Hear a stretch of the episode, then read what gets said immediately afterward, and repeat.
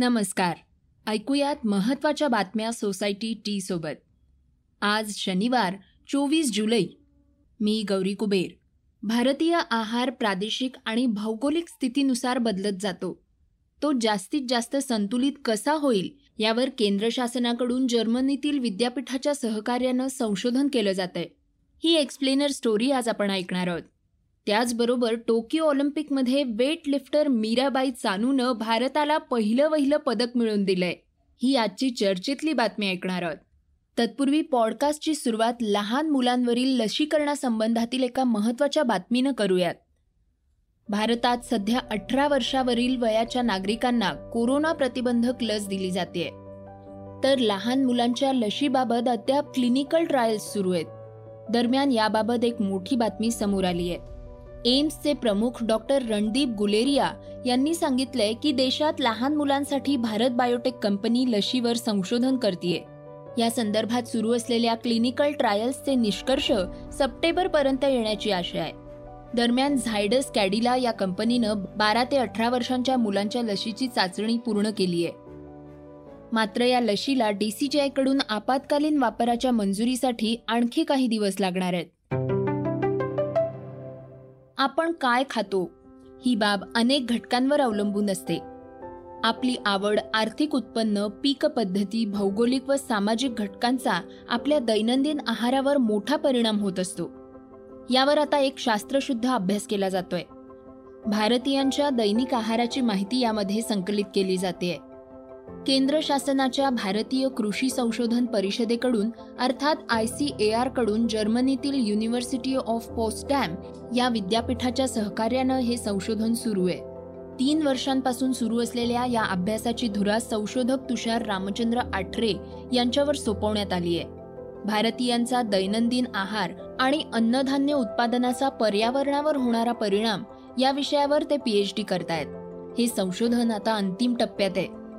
त्यांनी भारतीय आहाराचं वर्गीकरण तांदूळ गहू कडधान्य तेलबिया दुग्धजन्य सी फूड पालेभाज्या फळे आदी अकरा प्रकारात केलंय.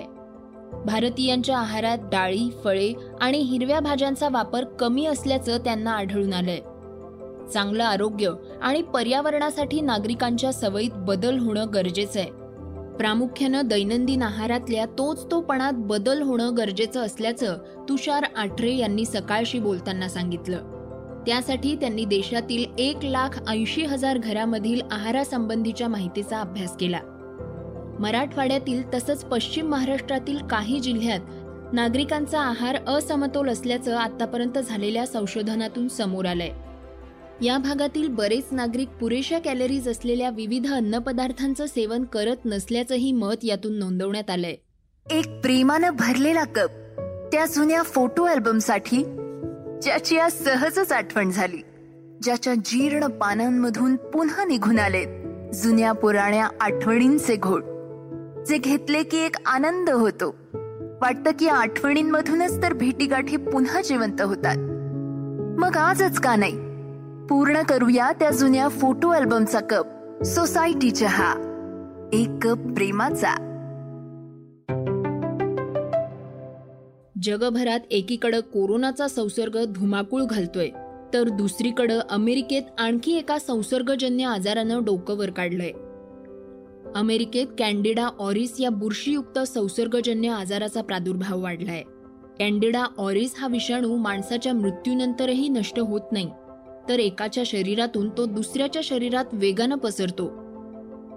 रोग प्रतिकारक क्षमता कमकुवत असणाऱ्या रुग्णांना या आजारापासून अधिक धोका असल्याचं डॉक्टरांनी सांगितलंय. इतर रोगांच्या तुलनेत हा आजार अधिक घातक आणि संसर्गजन्य असल्याचं तज्ज्ञ डॉक्टरांचं म्हणणं आहे वॉशिंग्टन डी सी नर्सिंग होममध्ये कॅन्डिडा ऑरिस या आजाराच्या एकशे एक रुग्णांची नोंद झाली आहे यामधील तीन रुग्णांवर कोणत्याही प्रकारच्या अँटी फंगल औषधाचा परिणाम होत नसल्याचं निदर्शनास आलंय. डेलास येथील दोन रुग्णालयांमध्ये बावीस रुग्णांची नोंद झाली आहे. यामधील दोन रुग्णांची प्रकृती गंभीर असल्याचं सांगितलं जात आहे. Centre for disease control and prevention या संस्थेच्या माहितीनुसार कॅन्डिडा ऑरिसचा संसर्ग बाधित तीन रुग्णांपैकी एकाचा मृत्यू होतो. या संसर्गजन्य आजाराचा मृत्यू दर जास्त आहे. सीडीसीनं या संसर्गजन्य आजाराला जागतिक धोका म्हटलंय. कोरोना विषाणूपेक्षाही हा आजार अधिक धोकादायक असल्याचंही काही तज्ज्ञांचं म्हणणं आहे.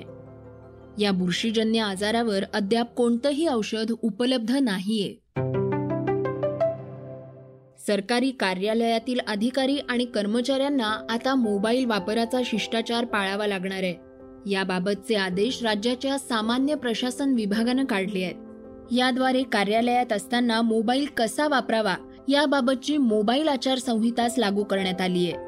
आजच्या काळात सुलभ व वेगवान कामासाठी कार्यालयामध्ये मोबाईल वापरणं अनिवार्य झालंय. पण याचा वापर करताना कर्मचारी वर्गाकडून शिष्टाचाराचं पालन केलं जात नसल्याचं दिसून येत आहे त्यामुळं ही आचारसंहिता लागू करण्यात आली आहे मुख्यमंत्री उद्धव ठाकरे यांनी रायगड जिल्ह्यातील महाडमधील तळोई येथील दुर्घटनेची पाहणी केली. त्यानंतर रायगड आणि रत्नागिरीसाठी प्रत्येकी दोन कोटी रुपयांची तर अन्य जिल्ह्यांसाठी प्रत्येकी पन्नास लाख रुपयांच्या मदतीची घोषणा केली आहे. राज्यात मागील पाच दिवसात पावसानं हाहाकार माजवलाय. त्यामुळं अनेकांचे संसार उद्ध्वस्त झाले कोकण आणि पश्चिम महाराष्ट्र जणू पावसामुळं जायबंदीत झालाय. या दुर्घटनेतील मृत्युमुखी पडलेल्यांच्या वारसांना प्रत्येकी पाच लाख तर जखमींच्या उपचारांचा खर्च शासनातर्फे करण्यात येईल असंही मुख्यमंत्र्यांनी सांगितलंय.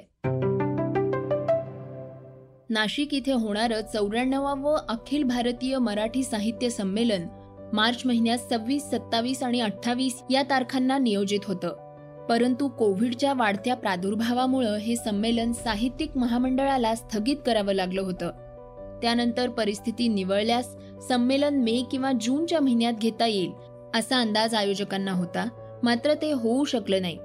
यापुढं साहित्य संमेलनाचा निर्णय प्रलंबित ठेवणं शक्य नाही. म्हणून यासंबंधी लोकहितवादी मंडळानं आणि स्वागत मंडळानं आपली भूमिका एकतीस जुलैपर्यंत साहित्य महामंडळाला कळवावी असं आवाहन कौतिकराव ठाले पाटील यांनी केलंय. राज्यात आय टी आय प्रवेश प्रक्रियेची नोंदणी पंधरा जुलैपासून सुरू झाली आहे यंदा मराठवाड्यातील एकूण एकशे एकोणचाळीस आय टी आयमध्ये वीस हजार दोनशे चौसष्ट जागा प्रवेशासाठी उपलब्ध आहेत.